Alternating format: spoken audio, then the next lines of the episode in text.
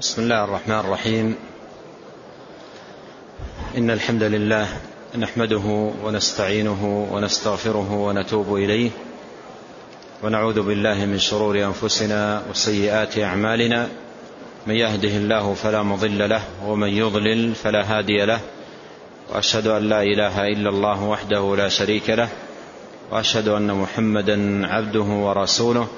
صلى الله وسلم عليه وعلى آله وأصحابه أجمعين. نعم. بسم الله. الحمد لله والصلاة والسلام على رسول الله.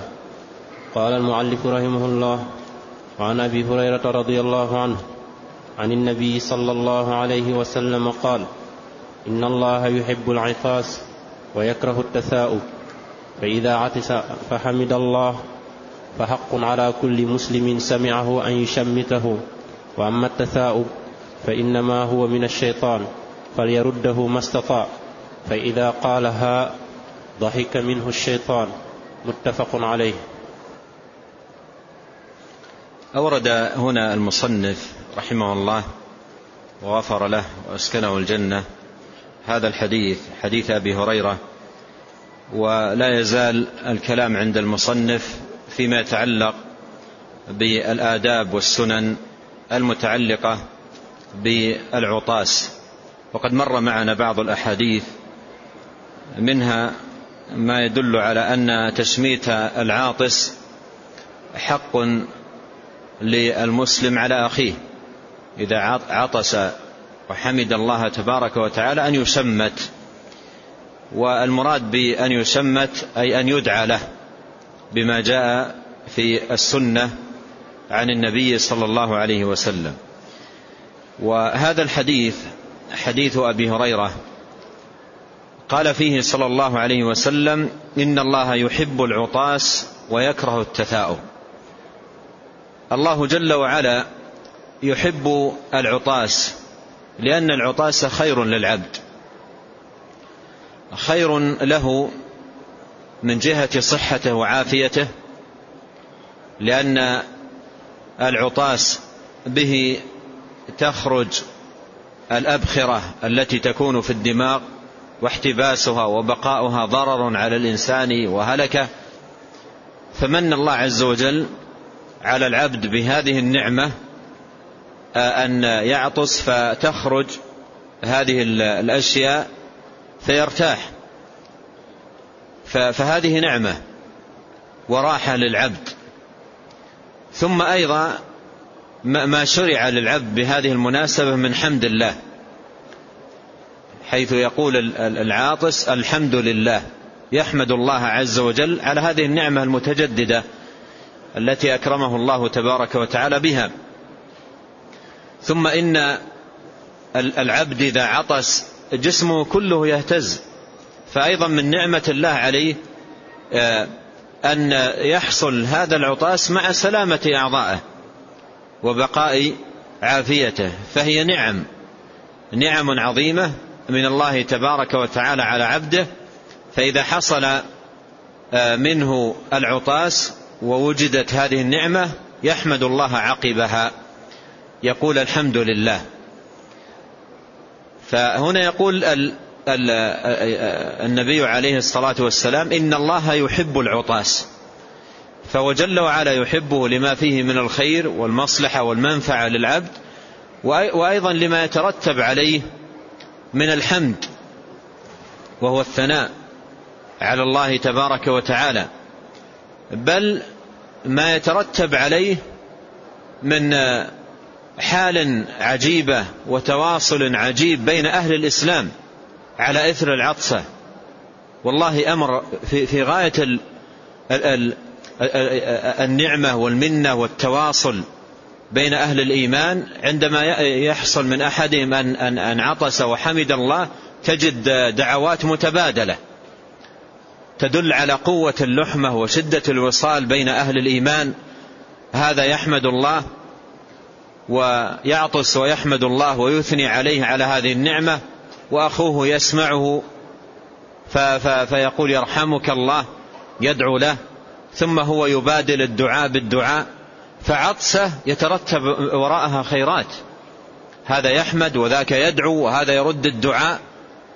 وكل ما حصلت هذه النعمة حصل في بين أهل الإسلام, الإسلام هذا التواصل وتبادل الدعاء والتراحم. كل, كل يدعو للآخر. على إثر العطسة. فالعطاس يحبه الله لما فيه من فائدة ومصلحة وخير للعبد وأيضا لما يترتب عليه من الثناء وتبادل الدعاء وتحقق الإخاء بين أهل الإيمان. قال ويكره التثاؤب. ويكره التثاؤب.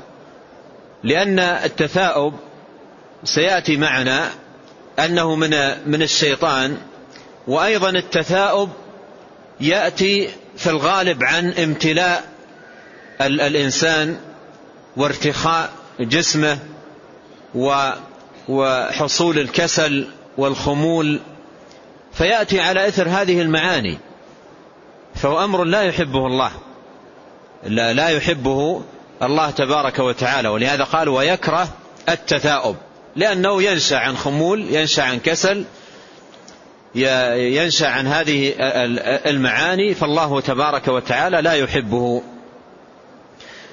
ثم ذكر بعد ذلك شيئا من الآداب المتعلقة بالعطاس وشيئا من الآداب المتعلقة بالتثاؤب. فبدأ أولا بالعطاس الذي يحبه الله. قال فإذا عطس أحدكم فحمد الله فحق على كل مسلم سمعه أن يشمته ومر معنا قريبا في حديث أبي هريرة حق المسلم على المسلم ست وفيه وإذا عطس فحمد الله فشمته والتشميت هو الدعاء له. تشميته أن تدعو له قائلا يرحمك الله. هذا هو التشميت قيل سمي تشميتا من الشوامت وهي القوائم. فيكون دعاء له بالقيام والثبات وصلاح العمل. وقيل إنه من الشماتة أي جنبك الله الشماتة وما تشمت به. والتشميت هنا المراد به الدعاء له بما جاء في السنة أن تقول يرحمك الله فهو حق للمسلم على أخيه. ولكن هذا الحق لا يحصل له بمجرد العطسة. لا يحصل له بمجرد حصول العطاس بل لا بد أن يحمد. فإذا عطس وحمد يشمت. وإذا عطس ولم يحمد لا يشمت. فهو حق له إذا حمد الله. استشعر نعمة الله عليه وحمد الله تبارك وتعالى حينئذ يشمت. أما إذا لم يحصل منه الحمد فلا يشمت. وسيأتي في ذلك حديث سيورده المصنف رحمه الله. قال وأما التثاؤب فإنما هو من الشيطان. وأما التثاؤب فإنما هو من الشيطان. وعرفنا أن التثاؤب ينشأ عن خمول وعن كسل وعن فتور وهذا أمر يحبه الشيطان من العبد. هذا أمر يحبه الشيطان من العبد. الشيطان يريد أن يبقى العبد هامدا. آه، خمولا كسولا متوانيا فاترا. هذه المعاني يحبها آه، الشيطان. فالتثاؤب من الشيطان. لأنه لا يزال يرخي في الإنسان وينفث فيه حتى يخمل ويكسل ويتوانى ثم يبدأ الإنسان بسبب الخمول والكسل يبدأ بالتثاؤب. ولهذا مر معنا في أول الحديث أن الله لا يحب ذلك يكره التثاؤب. قال فإنما هو من الشيطان. إذا ماذا علينا؟ إذا, إذا عرفنا أنه لا يحبه الله هذه واحدة. والثانية أن من الشيطان. فماذا علينا تجاه التثاؤب؟ ماذا علينا تجاه التثاؤب؟ قال فليرده ما استطاع. فليرده ما استطاع. يعني ليحاول من بدأ جسمه يطلب التثاؤب يحاول أن يرده بحيث أنه لا يحصل منه التثاؤب يحاول أن يمنع وجود التثاؤب. وهذا يستطيعه الإنسان إذا تنبه لنفسه إذا تنبه لنفسه والتثاؤب بدأ يقبل يستطيع بشيء من النشاط أن يطرد التثاؤب ويمنعه. فليرده. فليرده ما استطاع. إن تمكن من رده فهو أولى ما يكون. إن تمكن من رده فهو أولى ما يكون. لأنه برده حصل منه منع شيء لا يحبه الله وهو من الشيطان. فهذه غنيمة. أن يرده ما استطاع. يحاول أن, أن, أن يمنعه. وقوله ما استطاع هذا من لطف الله بعبده. قوله ما استطاع من لطف الله بعبده قد يأتي أمور تغلب الإنسان. ويحاول أن يرد فلا يستطيع ويحصل التثاؤب وهذا من ضعف الإنسان. الإنسان خلق ضعيفا. فلاحظ الآن تعرف أنه لا يحبه الله وتعرف أنه من الشيطان ثم تجد نفسك تتثاءب. تجد نفسك تتثاءب. ولنمنع الآن التثاؤب في الدرس. فتجد نفسك تتثاءب. قال آه، فإنما هو من الشيطان فليرده ما استطاع فليرده ما استطاع. الرد يكون بمنعه يعني منع حصوله أصلا هذه الخطوة الأولى. خطوة ثانية إن لم تستطع منعه أصلا فليكن منك كظم له. بمعنى أن الفم لا ينفتح. يعني يوجد تثاؤب لكن الفم لا ينفتح يكظم الإنسان تثاؤبه بمعنى أنه يحاول أن يجعل الفم مغلقا فيكون وإن لم يحصل المنع أصلا إن لم يحصل المنع أصلا يكون كظمه. فهذه الخطوة الثانية. إن لم يتمكن من الأولى ولا الثانية ففي الأمر الثالث ألا يجعل فمه مفتوحا ألا يجعل فمه مفتوحا. وسيأتي معنا حديث يجب أن ننتبه له. قال فإن الشيطان يدخل.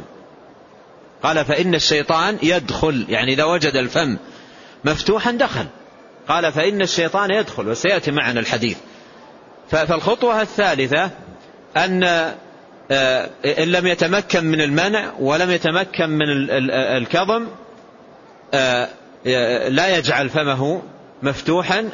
فإما أن يضع يده على على فمه أو يأخذ طرف ثيابه أو غترته أو نحو ذلك ويغلق فيها فمه. والحكمة من ذلك أولا كما سيأتي معنا لئلا يدخل الشيطان والأمر الثاني لأنها هيئة غير غير غير مستحسنة. هيئة غير مستحسنة هيئة غير غير جيدة غير مقبولة. لما يكون الإنسان فاتحا فمه هيئة غير جيدة. ولو نظر الإنسان إلى نفسه مفتوح الفم وهو يتثاءب لوجد أنها هيئة غير مقبولة.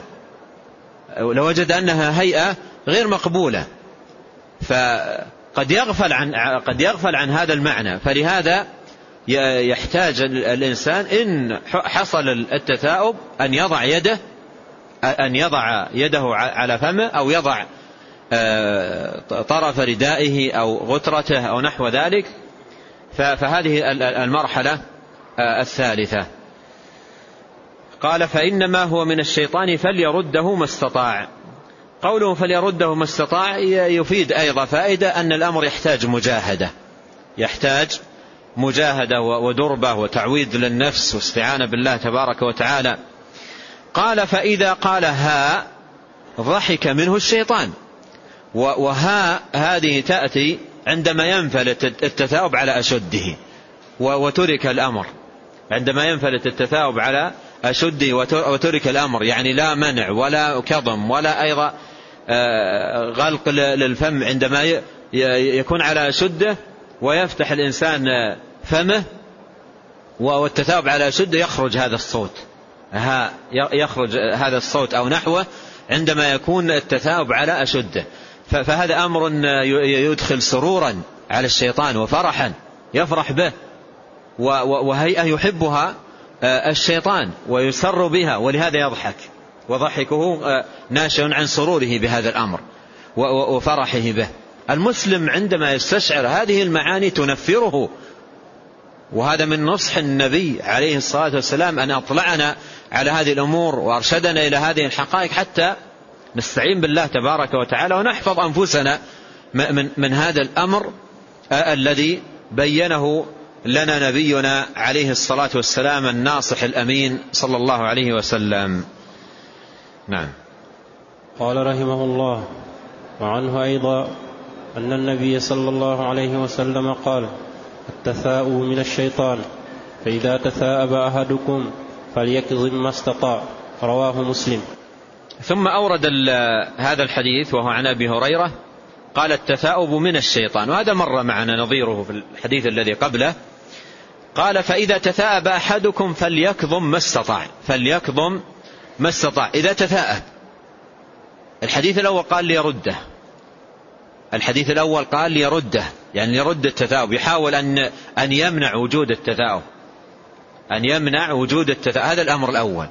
الحديث الثاني يعطينا المرحلة الثانية أو المحاولة الثانية وهي أن يكظم ما استطاع.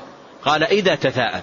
إذا تثاءب أحدكم فليكظم ما استطاع. أما الحديث الأول قال أما التثاؤب فإنه من الشيطان فليرده ما استطاع. يعني يحاول قبل أن يوجد أن يمنعه هذا الحديث الأول. أما الحديث الثاني قال إذا تثاءب. يعني وجد التثاؤب. انتهت مرحلة الإيش؟ انتهت مرحلة المنع. ما, ما تمكن من منعه وجد التثاؤب ما الذي عليه؟ قال فليكظم ما استطاع. ومعنى ليكظم يحاول أن يغلق فمه بحيث لا ينفتح الفم وهذا كظم. كظم للتثاؤب وكبت له ومنع لخروجه بانفتاح الفم. فليكظم ما استطاع. هذه المرحلة الثانية. قال فإذا تثاءب أحدكم فليكظم ما استطاع. قول ما استطاع أحيانا يحاول الإنسان يحاول لكن يكون التثاؤب شديدا يكون التثاؤب شديدا فينفتح الفم فتأتي المرحلة الثالثة. وفيها حديث أبي سعيد الخدري الآتي نعم. قال رحمه الله وعن أبي سعيد الخدري رضي الله عنه قال قال رسول الله صلى الله عليه وسلم إذا تثاءب أحدكم فليمسك بيده على فيه فإن الشيطان يدخل. رواه مسلم. ثم أورد هذا الحديث حديث أبي سعيد وفيه أن من تثاءب يعني حصل منه التثاؤب فليمسك بيده على فيه. فليمسك بيده على فيه. معنى يمسك بيده على فيه أن يضع اليد على على الفم. أن يضع اليد على الفم. وهذه عندما ينفتح الفم. أما إذا كان الفم مغلق وكظم ما أصبح لوضع اليد حاجة. إلا إن كان يخشى. يعني يخشى أو يتوقع أن ما يستطيع يستمر في الكظم فتكون اليد عند عند الفم لغلقه من أول حصول شيء من الانفتاح فيه فهذا طيب. أما إذا كان كظمه ومنعه فبقي الأمر غير محتاجا لوضع اليد. إذا هذه ثلاث مراحل والشيخ رحمة الله عليه جاء بالأحاديث مرتبة. جاء بالأحاديث مرتبة. الحديث الأول في المنع الحديث الثاني في الكظم الحديث الثالث في ماذا؟ وضع اليد. وهي مراحل ثلاث كلها مجاهدة. أما أن يبقى الفم مفتوح فهذا لا يليق بالمسلم. والنبي عليه الصلاة والسلام قال قال هنا فليمسك بيده على فيه ثم ذكر العلة. قال فإن الشيطان يدخل. ومن الذي يريد أن يدخل الشيطان في جوفه؟ من الذي يريد أن يدخل الشيطان في جوفه؟ لا أحد يريد ذلك. إذا النبي صلى الله عليه وسلم قال فإن الشيطان يدخل. فإن الشيطان يدخل. إذا لا بد أن, أن الإنسان يضع يده على فيه إذا حصل انفتاح الفم بسبب التثاؤب. هل يقول هنا أعوذ بالله من الشيطان الرجيم؟ لم يأتي في هذا حديث. يعني لم يأتي في هذا حديث يدل على أن من السنة أن يستعيذ بالله من الشيطان عند حصول التثاؤب. لكن بعض العلماء قال بعض العلماء قال إذا استحضر أو استشعر العبد هذه الأحاديث وأن التثاؤب من الشيطان وأن الشيطان يحب التثاؤب واستعاذ فلا بأس بذلك. لا أن لا أن يتخذ هذا سنة ويرى أنه أن من السنة أن من السنة إذا تثاءب أن يستعيذ. لا دليل على ذلك لكن بعض العلماء يقول إذا استحضر هذه المعاني وأن الشيطان يحب التثاؤب وأن الشيطان وأن التثاؤب من الشيطان إلى غير ذلك وأن الشيطان يدخل فاستعاذ فلا بأس بذلك دون أن يتخذ ذلك سنة. نعم. قال رحمه الله وعن أبي هريرة رضي الله عنه أنه قال إذا عطس أحدكم فليقل الحمد لله وليقل له أخوه أو صاحبه أو صاحبه يرحمك الله. فإذا قال له يرحمك الله فليقل يهديكم الله ويصلح بالكم. رواه البخاري. هذا جمال ووصال بين أهل الإيمان على إثر العطاس. وانظر يعني انظر الحديث والجمال الذي الذي فيه.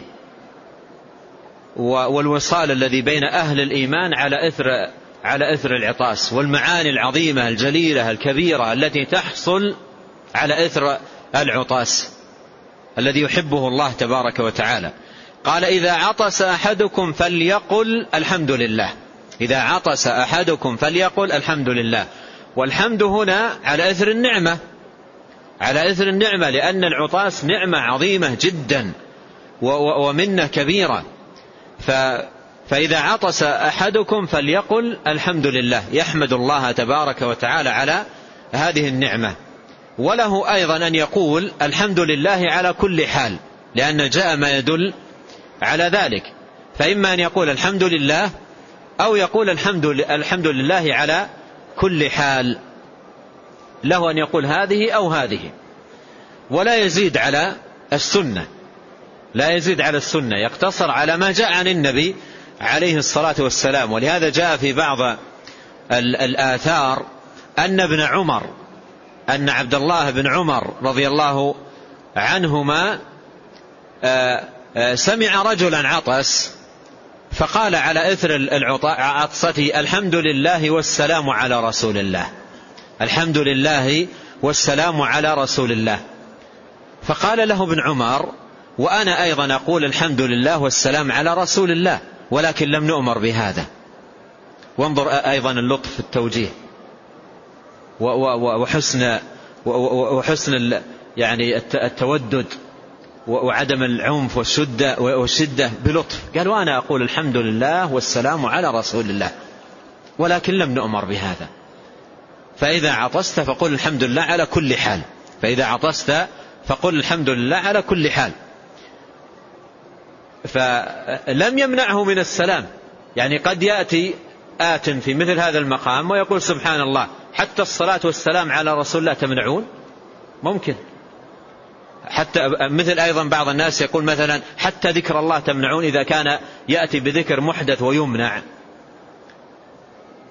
ومرة أحد السلف رأى رجلا يصلي بعد العصر فنهاه لأنه وقت نهي. نهاه. فقرأ الرجل أرأيت الذي ينهى عبدا إذا صلى؟ أرأيت الذي ينهى عبدا إذا صلى؟ قال أنا ما أنهاك عن الصلاة أنا أنهاك عن البدعة وعن المخالفة للسنة. فما أحد ينهى عن الصلاة والسلام على رسول الله ولا أحد ينهى عن ذكر الله ولا أحد ينهى عن الصلاة ولكن النهي عن المخالفة. إذا كان الأمر فيه مخالفة للسنة ينهى عنه.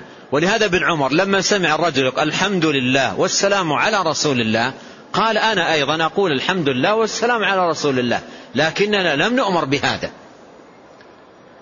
ولو كان من نهي من بعض من عندهم شيء من الغلظة يقول سبحان الله حتى الصلاة والسلام ما تركوه له يمنعون منها وينهون عنها. لا ما أحد ينهى عن الصلاة والسلام على رسول الله إلا إنسان فاقد عقله. إذا كان إنسان فاقد عقله أو لا, لا دين له ينهى. أما النهي عن شيء يخالف السنة يخالف الهدي هدي النبي عليه الصلاة يخالف ما أرشد إليه رسول الله صلى الله عليه وسلم هذا يمنع مثل ما حصل من ابن عمر. وأيضا المنع يكون بلطف. يكون المنع بلطف. قال إذا عطس أحدكم فليقل الحمد لله وليقل له أخوه.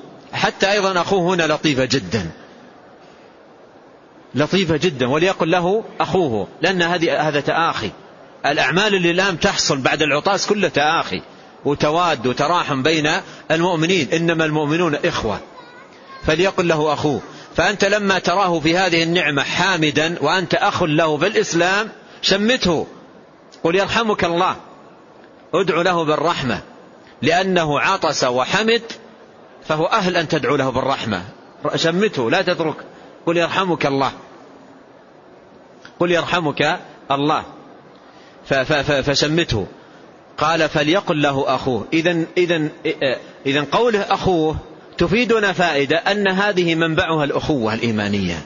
منبعها الأخوة الإيمانية. فكل ما قويت الأخوة الإيمانية والتآخي بين المسلمين جاءت هذه المعاني. وإذا ضعفت الأخوة تجد هذا يعطس ويحمد ولو من حوله ما يشعر به ولا يبالي. ولا كأن شيء حصل. هذا ضعف الأخوة الإيمانية.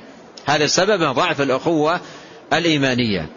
قال وليقل له أخوه أو صاحبه يرحمك الله يرحمك الله. وهذا دعاء له بالرحمة. دعاء له بالرحمة. فإذا قال له يرحمك الله فليقل أي المشمت يهديكم الله ويصلح بالكم يهديكم الله يصلح ويصلح بالكم. هذا دعا له بالرحمة وهذا له دعا له بدعوتين. دعوة بالهداية يهديكم الله وصلاح البال أي صلاح الشأن. صلاح البال يصلح لكم بالكم أي يصلح لكم شأنكم. وشأنكم هنا هل عين شأن من الشؤون؟ ولا أطلق الكلام. يقول العلماء أن المفرد إذا أضيف يعم. يعني قوله أصلح لكم شأنكم أي كل شأن لك. ديني دنيوي أخروي يشمل هذا كله. وهذا من كمال الدعوات المأثورة عن النبي صلى الله عليه وسلم. أيضا له أن يقول يرحمك الله المشمت له أن يقول إذا قيل له يرحمك الله أن يقول يرحمنا الله وإياكم ويغفر الله لنا ولكم. له ذلك. لمجيء ذلك عن ابن عمر رضي الله عنهما. قال رحمه الله وقال أبو موسى الأشعري رضي الله عنه سمعت رسول الله صلى الله عليه وسلم يقول إذا عطس أحدكم فحمد الله فشمتوه فإذا لم يحمد الله فلا تشمتوه رواه مسلم. هذا الحديث حديث أبي موسى فيه أن الذي يشمت من يحمد الذي يشمت من يحمد. أما الذي يعطس ولا يحمد لا يحمد الله على إثر عطسته يترك. يترك. لكن إذا كان جاهلا يعلم. إذا كان جاهلا و ولا يعرف هذا الأمر يقال له آه، من السنة آه، آه، أنك إذا عطست أن تحمد الله. تقول الحمد لله. يعلم ويبين له السنة. أما إذا حصل من الإنسان عطاس وترك الحمد فلا يشمت لأن التشميت مرتبط بالعطاس الذي على إثره حمد. ولهذا قال عليه الصلاة والسلام إذا عطس أحدكم فحمد الله فشمتوه. فشمتوه عرفنا معنى شمتوه أي ادعوا له. يقال له يرحمك الله. فإن لم يحمد الله فلا تشمته. فإن لم يحمد الله فلا تشمته. الحديث في صحيح مسلم له قصة. قصة لطيفة جدا. وهي موجودة في صحيح مسلم قبل الحديث. وهي أن أبو بردة ابن أبي موسى الأشعري أبو, أبو بردة ابن أبي موسى الأشعري يقول أتيت والدي وهو في بيت أم كلثوم بنت الفضل بن عباس زوجته. لأن أبو موسى تزوج بأم كلثوم ولها منه أبو مو ولها منها موسى الذي يكنى به أبو موسى الأشعري. فيقول كنت عند أبي في بيت بنت الفضل. وأبو بردة ليست أمه بنت الفضل. أمه أخرى. فهو في بيت والده عند عند الزوجة الأخرى. حتى نتصور القصة. هو بيت والده عند الزوجة الأخرى. التي هي بنت الفضل أم كلثوم بنت الفضل. يقول فكنت جالس فعطست فلم يشمتني. فعطست فشمتها. عطست فلم يشمتني وعطست فشمتها. شمت زوجته ولم يشمت ابنه. رجع أبو, أبو بردة إلى أمه اللي هي الزوجة الأخرى. رجع إليها وقال أنا كنت عند والدي وعطست فلم يشمتني. وعطست أم كلثوم آه، بنت الفضل وشمتها يعني شمت زوجته وما شم هذه مشكلة تعتبر. هذه مشكلة. فلما رجع أبو موسى لبيته الآخر قالت له زوجته ابني عطس عندك ما شمته وزوجتك بنت الفضل عطست وشمتها تنتقد. قال ابنك عطس ولم يحمد الله فلم أشمته وبنت الفضل عطست وحمد الله وشمتها. سمعت رسول الله صلى الله عليه وسلم يقول إذا عطس أحدكم فحمد الله فشمتوه فإن لم يحمد الله فلا تشمتوه. هذه القصة موجودة في صحيح مسلم. لكن الشيخ اقتصر على ذكر الحديث. فساق الحديث آه، على إثر هذه القصة. وأبو بردة صاحب القصة الذي لم يشمت هو الراوي للقصة. وهذا كله من لطف السلف رحمهم الله. هو الراوي. هو هو الراوي والقصة تتعلق به. هو الذي لم يشمت يعني ربما لو أمر يتعلق بك أنت أخطأت ما تروي القصة. ربما ما تروي القصة لكن هو الذي لم يشمت فيروي القصة لما فيها من فائدة. انظروا الفائدة العظيمة التي استفدناها نحن الآن. فيروي القصة وله أجر روايتها. أبو ذر رضي الله عنه كان يروي الحديث الذي قال فيه صلى الله عليه وسلم من قال لا إله إلا الله دخل الجنة وإن زنى وإن سرق وإن رغم أنف أبي ذر. أبو ذر يرويه ويقول وإن رغم أنف أبي ذر. فهذا كله من, من, من, من الجمال والكمال الذي عند السلف والعناية بالسنة وروايتها وبيان دين الله تبارك وتعالى. إذا الذي يحصل منه عطاس وحمد يشمت والذي يحصل منه عطاس ولا يحمد لا يشمت. لكن إذا كان جاهلا يعلم السنة. إذا كان جاهلا يعلم السنة. أيضا من الأحكام التي هنا أن من عطس آه، ثلاث مرات يشمت في هذه الحدود. لكن لو استمر إنسان مزكوم وكل لحظة يعطس. عشر مرات أكثر ما ما يستمر التشميت. وإنما حد ثلاث مرات. حده ثلاث مرات وإذا زاد على ذلك فإنما هو زكام. فإنما قال عليه الصلاة والسلام فإنما هو زكام. ومن كان معه زكام يدعى له بالشفاء لكن التشميت انتهى. التشميت في حدود الفائدة. أما إذا كان التشميت العطاس عن مرض وإنسان مزكوم ومستمر معه العطاس فيقف التشميت عند الثلاث مرات. نعم. جاء في في سنن أبي داود في فيما يتعلق بالتثاؤب في العطاس وهو فيه فائدة مهمة آه، من حديث أبي هريرة أن رسول الله صلى الله عليه وسلم آه، إذا عطس وضع يده أو ثوبه على فيه يده أو ثوبه على فيه وخفض أو غض بها صوته وخفض بها أو غض بها صوته. هذه سنة بعض الناس يغفلها. يغفلها. ويعطس عطسة تهز تهز من حوله ويرتج المكان. فهذا مخالفة للسنة. من السنة أن الإنسان يغض بها صوته. ما استطاع إلى ذلك سبيلا. ما استطاع ما استطاع إلى ذلك سبيلا. لأن قد يعني يحصل عطاس ويصبح من حوله منزعج حتى يغفل عن أن يشمته من شدة قوة الصوت الذي آذاه وأزعى. يبقى متأثرا بإزعاج الصوت. فعلى كل حال السنة أن الإنسان يكظم ويغض صوته ما استطاع إلى ذلك سبيلا. عندما تنظر هذه المعاني عندما تنظر هذه المعاني والله تحمد الله على نعمة الإسلام. هذا كله من جمال الإسلام من جمال هذا الدين. لولا منة الله عز وجل علينا بهذا الدين العظيم ما عرفنا هذه المعاني الكاملة الجليلة. بعض الناس من الكفار يسلم عندما تقرأ عليه هذه الأحاديث. هذه الأحاديث داخلة في باب يسمى محاسن الدين الإسلامي والدين كله محاسن. فكثير من الكفار يهتدي يهتدي بإبراز محاسن الدين الإسلامي حتى إنني قرأت مرة في أحد كتب الشيخ عبد العزيز بن باز صاحب هذا الكتاب رحمه الله قسما بارة ماذا قال فيها رحمه الله؟ قال والله الذي لا إله إلا هو لو أبرزت محاسن الدين الإسلامي للناس لدخلوا في دين الله أفواجا. هكذا يقول. يقول لو أبرزت والله لو أبرزت محاسن الدين الإسلامي للناس لدخلوا في دين الله أفواجا.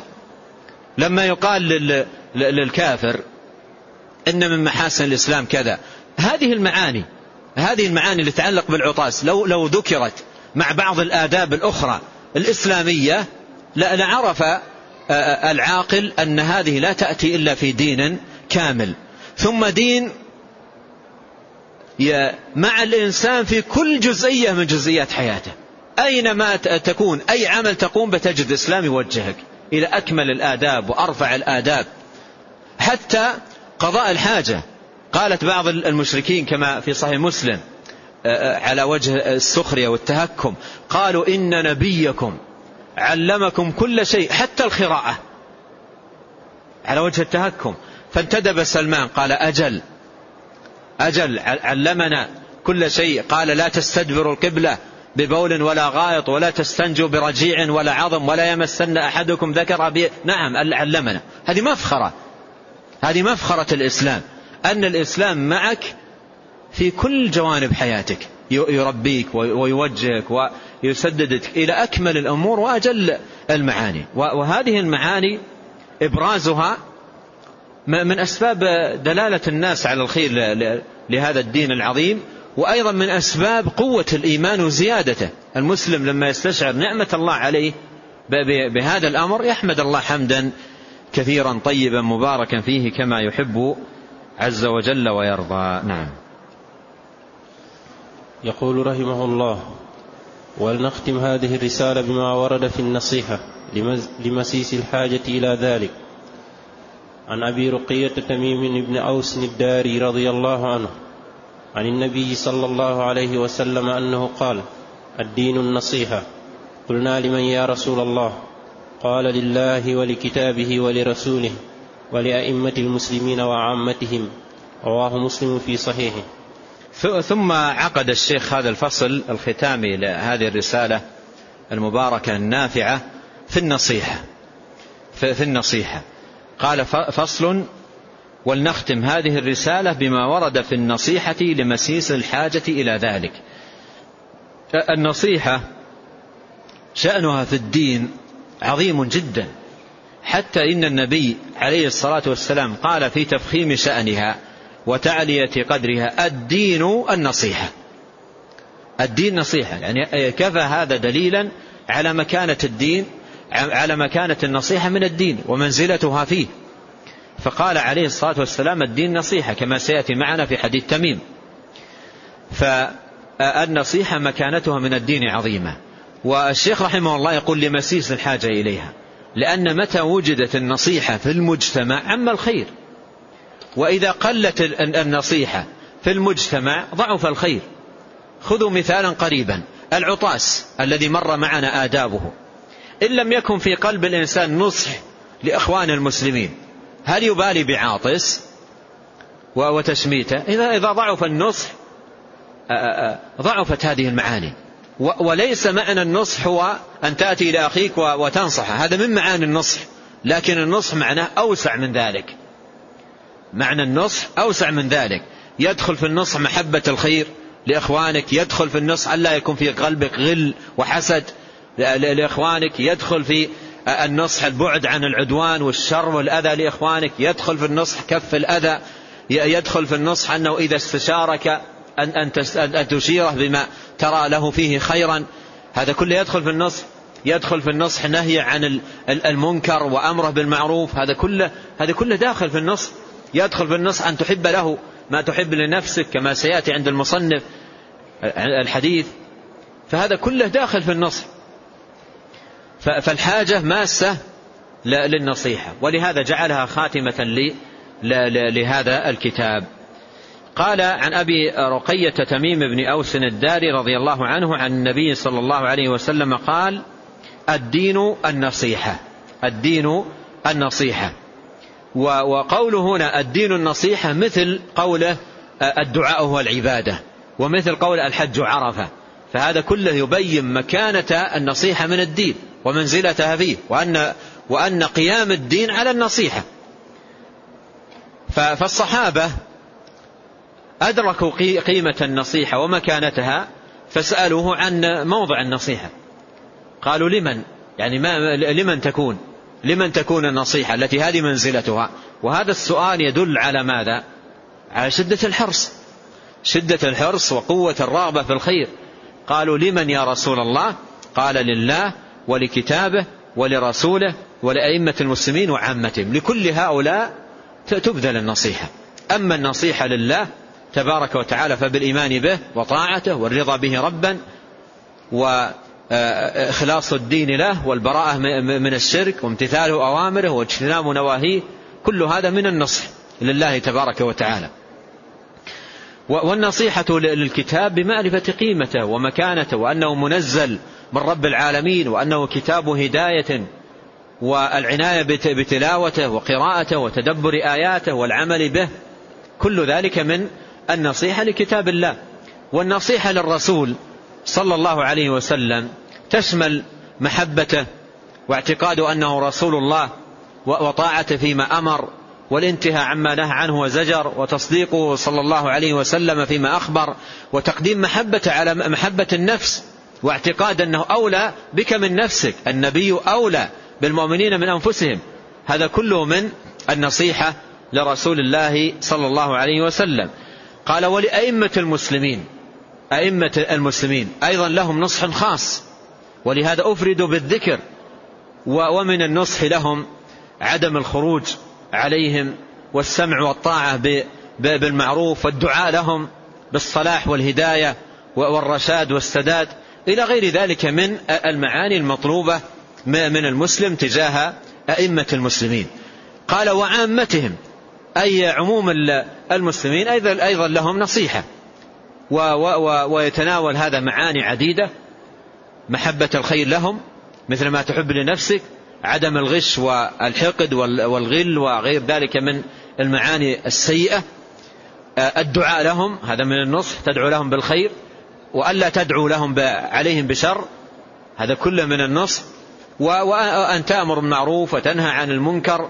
و و و و و و وتكف الأذى. كل هذا من النصح لعامة المسلمين. كل ذلك من نصح لعامة المسلمين. نعم. قال رحمه الله وعن جرير بن عبد الله البجلي رضي الله عنه قال بايعت رسول الله صلى الله عليه وسلم على إقام الصلاة وإيتاء الزكاة والنصح لكل مسلم.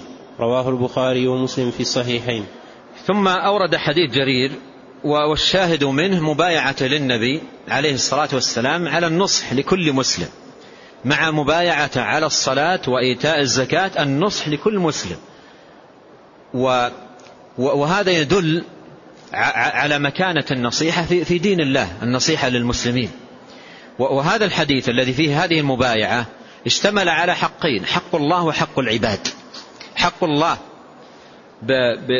بالقيام بعبادته جل وعز والنصح وحقوق المسلمين بالنصح لكل مسلم.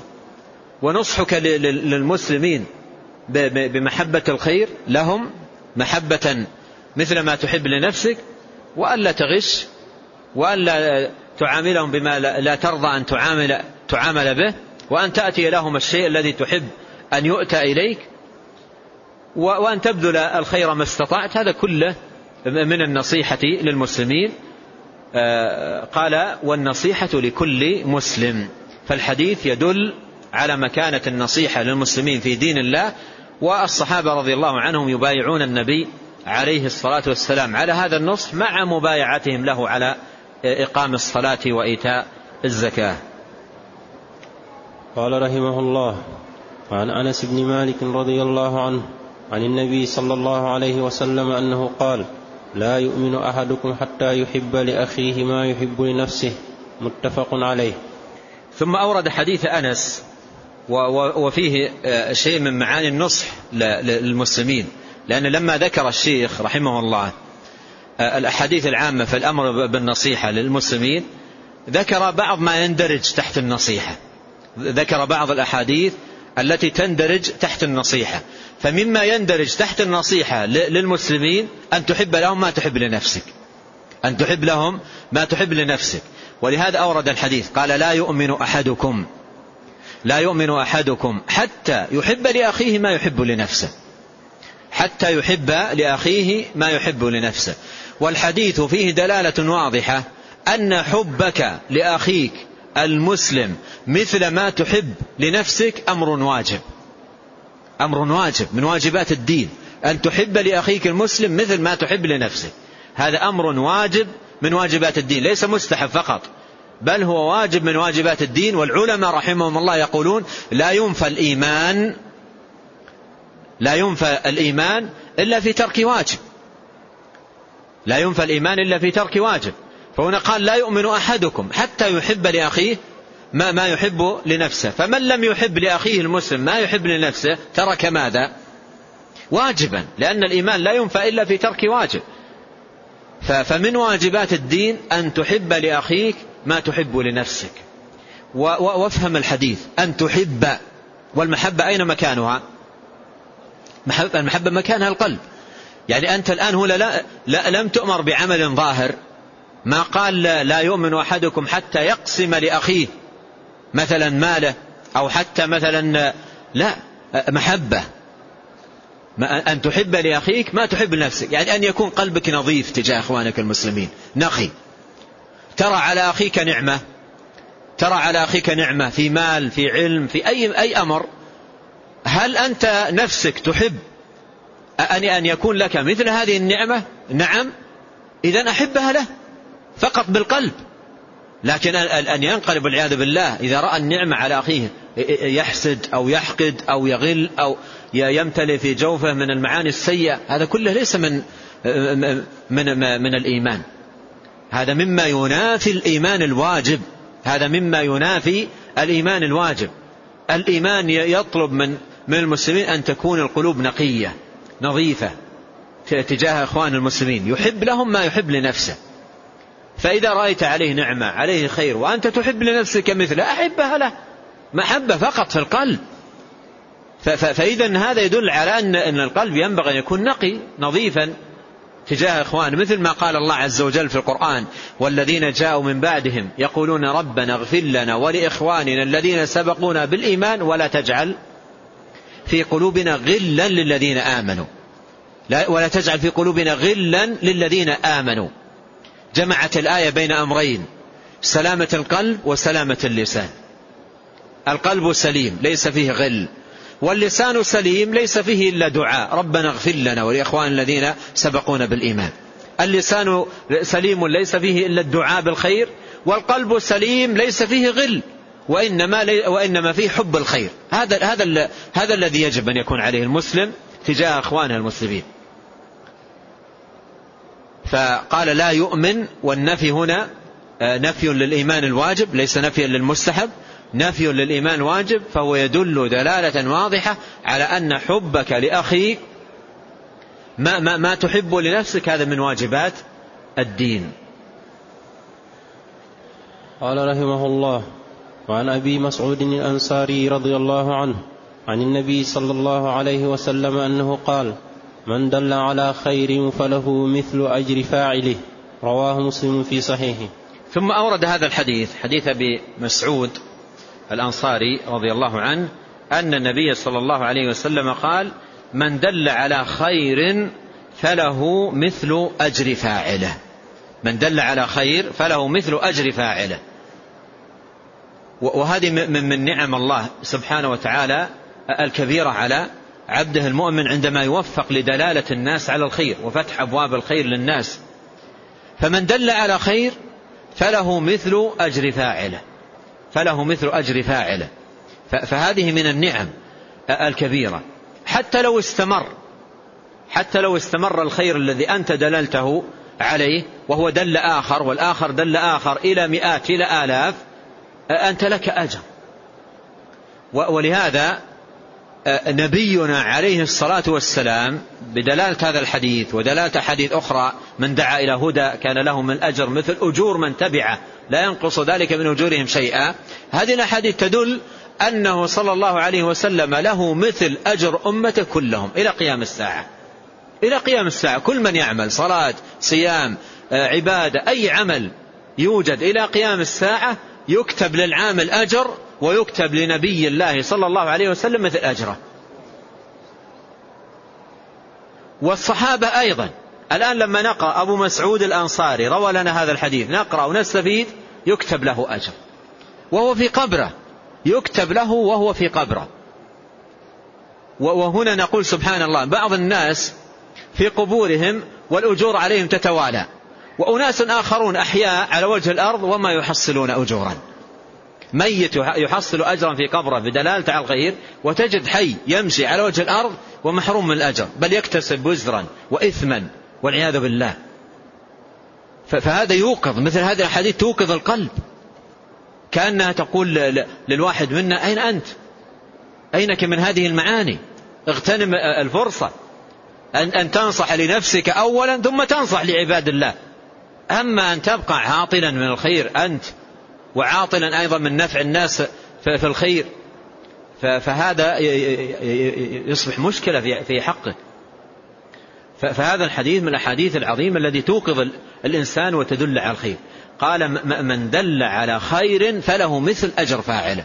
يعني مثلا دللت شخص على سنة من السنن. وقلت يا أخي هذه سنة عظيمة ثابتة عن النبي صلى الله عليه وسلم فيها من أجر كيت وكيت وكيت. ثم هذا واظب عليها. واظب عليها. ثم بعدها بفترة مت وهو مستمر مواظب. وأنت في قبرك الأجر يأتيك. هذا عمر آخر يسمى بعد موتك.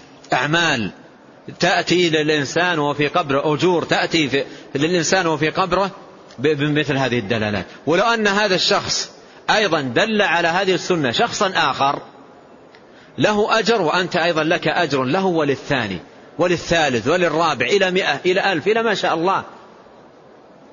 إلى ما شاء الله.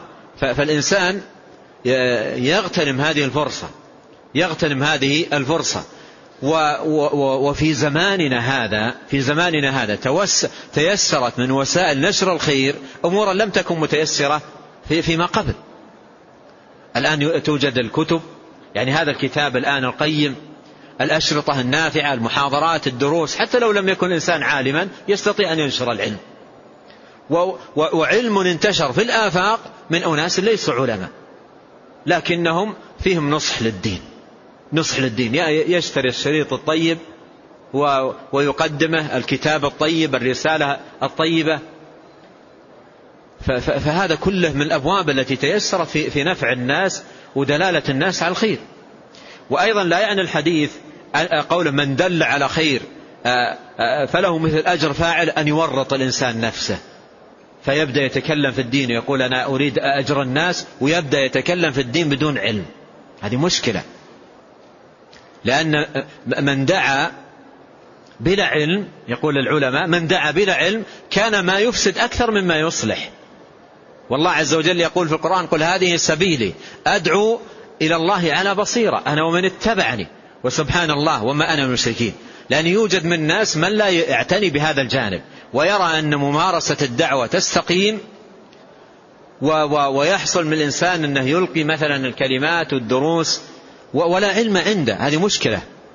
لا لا يندرج هذا تحت الحديث حتى إن بعضهم يعني من شدة امعانهم في هذا الخطأ بعضهم يهتدي مثلا شخص على يديهم ثم يقدمونه يقولون تلقي كلمة للناس. تلقي يقول أنا الآن مهتدي ما أعرف شيء. ما أعرف شيء كيف ألقي كلمة؟ فيقولون له لا الأمر سهل. أنت الآن اقف أمام الناس وقل الحمد لله والصلاة والسلام على رسول الله وسينزل العلم يصبح يصبح فمك مثل المرزاب. العلم ينزل. بس أنت الآن قوم وقل الحمد لله والصلاة والسلام على رسول الله. ويقولون له بعضهم يقول أن تحفظ الأذان؟ تحفظ الأذان؟ يقول نعم أحفظ الأذان. يقول النبي صلى الله عليه وسلم قال اللهم رب هذه الدعوة التامة. الذي يحفظ الأذان عنده دعوة تامة كلها من من إله من جميع الجوانب مكمل. ما دمت تحفظ الأذان تكلم كيف شئت. حتى أنني مرة سمعت أحدهم يقول مثل هذا الكلام قلت له إذا كان هذا فهمك فلا تتكلم أذن في الأماكن. ما دام أن الأذان هو الدعوة التامة. على هذا الفهم لا تتكلم في أمور الدين. أذن فقط لأن الأذان دعوة تامة. فأينما ذهبت فقط أذن. أما أن تتكلم بالدين وتحتج بالحديث والحديث في غير هذا كله من الخطأ. فالشاهد أن الكلام في, في العلم لا بد أن يكون في أمور العلم بعلم. ولهذا قال العلماء تكلم بعلم أو اسكت بحلم وإذا الإنسان عنده نصح للمسلمين لا يلزم أن لا يلزم النصح أن تتكلم بغير علم. عندك طرق كثيرة. عندك طرق كثيرة. بعض الناس موفق. موفق. يجد درسا قائما فيأخذ بيده شخصا للدرس ويرغبه في الدرس ويستحث على الدرس. حضوره للدرس وسماعه واستفادته يكتب له أجره. لأن داخل تحت قوله من دل على خير فهو فله مثل أجر فاعله. فتجد مثلا ما, ما عنده علم لكن يقول يا أخي الكريم فيه درس طيب نافع مفيد إيش رأيك تذهب ويستحثه ويرغبه ويأخذه معه فيحضر ويستفيد يكتب له مثل أجره. فإذا كان هناك نصح لا يورط الإنسان نفسه ويتكلم في أمور العلم بدون بينة. بعضهم يأتي ويقول النبي صلى الله عليه وسلم قال بلغوا عني ولو آية. فمن يحفظ آية له أن يتكلم. لا. الأمور تؤخذ بأصولها وبقواعدها. نعم مطلوب من الجميع الدلالة على الخير. الجميع مطلوب منه الدلالة لكن بالطرق الصحيحة. والحمد لله الوسائل متهيئة. متهيئة لنشر العلم ونشر الخير ونشر الفائدة. أنا وقع في, في, في, في, في نفسي خاطر أظن أنكم توافقونني عليه. الشيخ لماذا ختم الكتاب بهذه الخاتمة؟ لما أعطانا في الأذكار وفضائل الأذكار وعشنا وقتا جميلا مع الأذكار وقرأناها وتعلمنا منها علما طيبا. ثم ختم بالنصيحة وختم بالكتاب كله بهذا الحديث من دل على خير فله مثل أجر فاعله كأنه يريد أن ينبهك. يقول أنت الآن حصلت خيرا واستفدت وانتفعت. لا تقصر الخير هذا عن نفسك. عندك زوجتك وعندك بنتك وعندك أخوك وعندك خالك وعندك أقاربك. لا تبخل. خذ الكتاب آه، وأهده. المعاني التي عرفتها دلهم عليها. لا كأنه يقول لك هذا. الدال على الخير كفاعل. أنت عرفت الخير الآن واستفدت من هذا الكتاب وقرأت هذه المعاني وتعلمت هذا الأمر العظيم. فعدي هذا الخير للآخرين والعصر. إن الإنسان لفي خسر. إلا الذين آمنوا وعملوا الصالحات ثم وتواصوا بالحق. وتواصوا بالصبر. فكأن الشيخ يريد أن يلفت انتباهك. إلى هذا المعنى. وهو أن يعني هذا الخير الذي حصل لك من خلال هذا الكتاب وهذا الكتاب ملئ خيرا. هذا الكتاب ملئ خيرا في باب الأذكار وفيه نفع عظيم. ومن الله عليك بهذا الكتاب والفائدة التي فيه فهذا الخير عده للآخرين ولو, ولو أن تهدي لهم الكتاب. ولو أن تهدي لهم الكتاب. ولو أن تدلهم عليه. الدلالة الدال على الخير له مثل أجر فاعله. لا تحرم نفسك. يعني قد لا يكلفك الأمر. لا يكلفك الأمر مالا كثيرا. ولا يكلفك الأمر جهدا كبيرا. لكن ثمة أجر لا يعلم به إلا الله. فلا تحرم نفسك. ثمة أجر لا يعلم به إلا الله سبحانه وتعالى. يدل عليه قوله عليه الصلاة والسلام الدال على الخير له مثل أجر فاعله. فحقيقة هذه لفتة مباركة وعظيمة ونافعة وهي من نصح الشيخ رحمة الله عليه وحرصه على انتشار الأذكار وعموم الخير بين الناس وأن تعم الفضيلة وأن يتعلم الناس السنة وأن يهتدي الناس بهدي الكتاب والسنة. فهذا كله من نصح الشيخ رحمه الله. إذا وقد عرفنا هذا الخير لا يغب عن ذهننا هذه الخاتمة المباركة الدال على الخير له مثل أجر فاعله. وإذا بقيت معنا هذه الفائدة سيكون لهذا الكتاب أثر مضاعف وفوائد مضاعفة بهذه الخاتمة التي ختم بها الشيخ رحمه الله. نعم. يقول رحمه الله وهذا آخر ما تيسر جمعه وأسأل الله أن ينفع بها عباده إنه سميع قريب. والحمد لله رب العالمين وصلى الله وسلم على نبينا محمد وعلى آله وأصحابه ومن تبعهم بإحسان إلى يوم الدين. قال حرر موجود عندك ولا ما في؟ نعم. حرر في عشر إحدى عشر سنة 1409 هجري. أيوة كمل. عبد العزيز بن عبد الله بن باز الرئيس العام لإدارة لإدارات البحوث العلمية والإفتاء والدعوة والإرشاد. نسأل الله العظيم رب العرش العظيم أن يغفر له وأن يجزيه خير الجزاء وأن يكرم نزله وأن يوسع مدخله وأن يجزيه عن أمة الإسلام خير الجزاء وأن ينفع بكتابه هذا وبكتبه كلها وأن يرحم علماءنا من مات منهم وأن يحفظ من بقي وأن يجزيهم عنا خير الجزاء وأوفره. إنه تبارك وتعالى سميع الدعاء. ونسأله جل وعلا بأسماء الحسنى وصفاته العلى أن ينفعنا بما علمنا وأن يجعل ما تعلمناه حجة لنا لا علينا وأن يجعلنا له ذاكرين له شاكرين إليه مخبتين أوابين منيبين. وأن يصلح لنا ديننا الذي هو عصمة أمرنا وأن يصلح لنا دنيانا التي فيها معاشنا وأن يصلح لنا آخرتنا التي فيها معادنا وأن يجعل الحياة زيادة لنا في كل خير والموت راحة لنا من كل شر. هذا فائدة بالنسبة لدرس الأمس. أحد الإخوة سأل عن حديث اللهم غارت النجوم وهدأت العيون وأنت حي قيوم إلى آخره. أنم عيني وأهدئ ليلي يعني في من أصابه قلق فالحديث لم يثبت الحديث ضعيف جدا. ومن أراد مرجع يرجع إلى السلسلة الضعيفة للشيخ الألباني رحمه الله برقم 1328 هذا أحد الإخوة يقول هل هناك لك درس آخر؟ بعد لا الدرس توقف عن عن الدرس وربما إذا تيسر يعني في بعض هذا ربما يكون بعض الدروس إن شاء الله. وسيبدأ الوالد من يوم السبت القادم بدرسه المعتاد بإذن الله عز وجل. يقول هل لو صليت وقرأت القرآن ووهبت الثواب إلى الميت. هل يجوز ذلك؟ الأظهر الله تعالى أعلم أنه الجائز من ذلك ما دلت السنة على جوازه. قال الله تعالى وأن ليس للإنسان إلا ما سعى فالأصل أن الأعمال التي يوهب ثوابها ما دلت عليه السنة مثل الصدقة ومثل الحج عنه والاعتمار. فما دلت عليه السنة يفعل. أما الصلاة وقراءة القرآن فلا أعلم ما يدل على ذلك. فيبقى الأمر على المنع.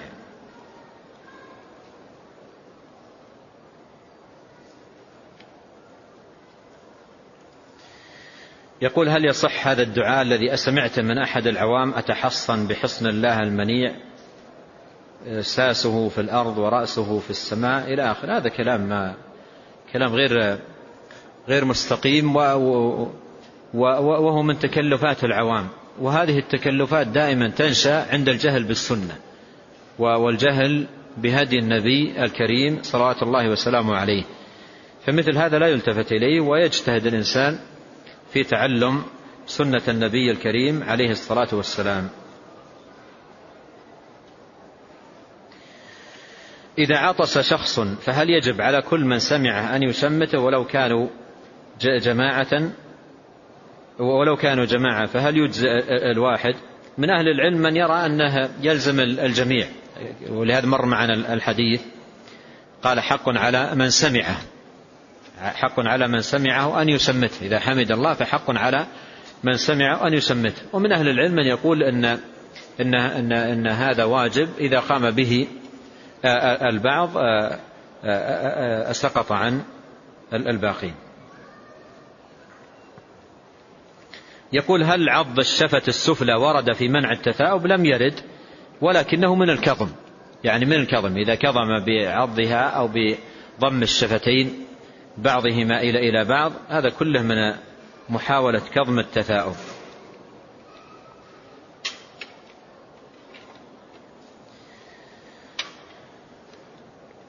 هذا يقول كنت أعاني من وساوس كثيرة في جميع أحوالي.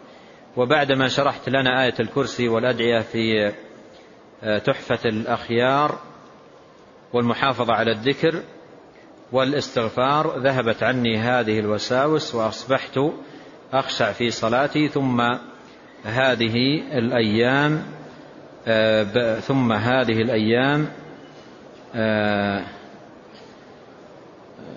ثم هذه الأيام بأن هذه الوساوس تريد أحس هذه الأيام بأن هذه الوساوس تريد أن ترجع لي بعدما عانيت منها كثيرا. فعلى سبيل الإخبار فماذا؟ تنصحني. أنت عرفت الآن فضل الذكر والدعاء وفضل مجالس الذكر وفضل الجلوس في مسجد النبي عليه الصلاة والسلام. عرفته ورأيت أثره عليه فخير عرفته إلزمه إلزم الأذكار والزم هذا المسجد والدروس التي فيه والدعاء وستذهب عنك. أنت الآن رأيت الخير بأم عينيك وشاهدته جلست ولزمت مجلس الذكر فنفعك الله تبارك وتعالى ووفقك. فالجادة أنت رأيتها وأبصرتها بنفسك. فالحل هو أن تصبر نفسك. وتلازم مجالس الخير ومجالس الإيمان والصلاة في المسجد والرباط انتظار الصلاة إلى الصلاة هذا الذي فيه الحل. مع الاستعاذة بالله تبارك وتعالى من الشيطان الرجيم. وأسأل الله عز وجل أن يمن عليك وعلينا أجمعين بالصحة والشفاء والعافية. هذا يقول هل يعتبر الزيادة في الذكر من البدع الإضافية. إذا زاد العبد في الذكر ما لم يأذن به الله فهي بدعة إضافية. والبدع أنواع ومنها ما يسمى بالبدعة الإضافية. يعني أن يفعل شيئا مسنونا ولكن يزيد عليه ما لم يرد في السنة. هذا يقول والده مريض ولا يستطيع أن يقوم إلا أن نقوم بتعديله في أوقات الصلاة ونحضر له تراب لكي يتيمم ولا يستطيع أن يضرب بيده إلا أنه يلمس التراب. هل تيمم صحيح؟ آه الله جل وعلا يقول فاتقوا الله ما استطعتم. صلي قائما فإن لم تستطع فقاعدا فإن لم تستطع فعلى جنب. ويطلب الدعاء لوالده. نسأل الله جل وعلا أن يمن على والده وعلى جميع مرضانا ومرضى المسلمين بالصحة والشفاء والعافية ونكتفي بهذا القدر. والله تعالى أعلم وصلى الله وسلم على نبينا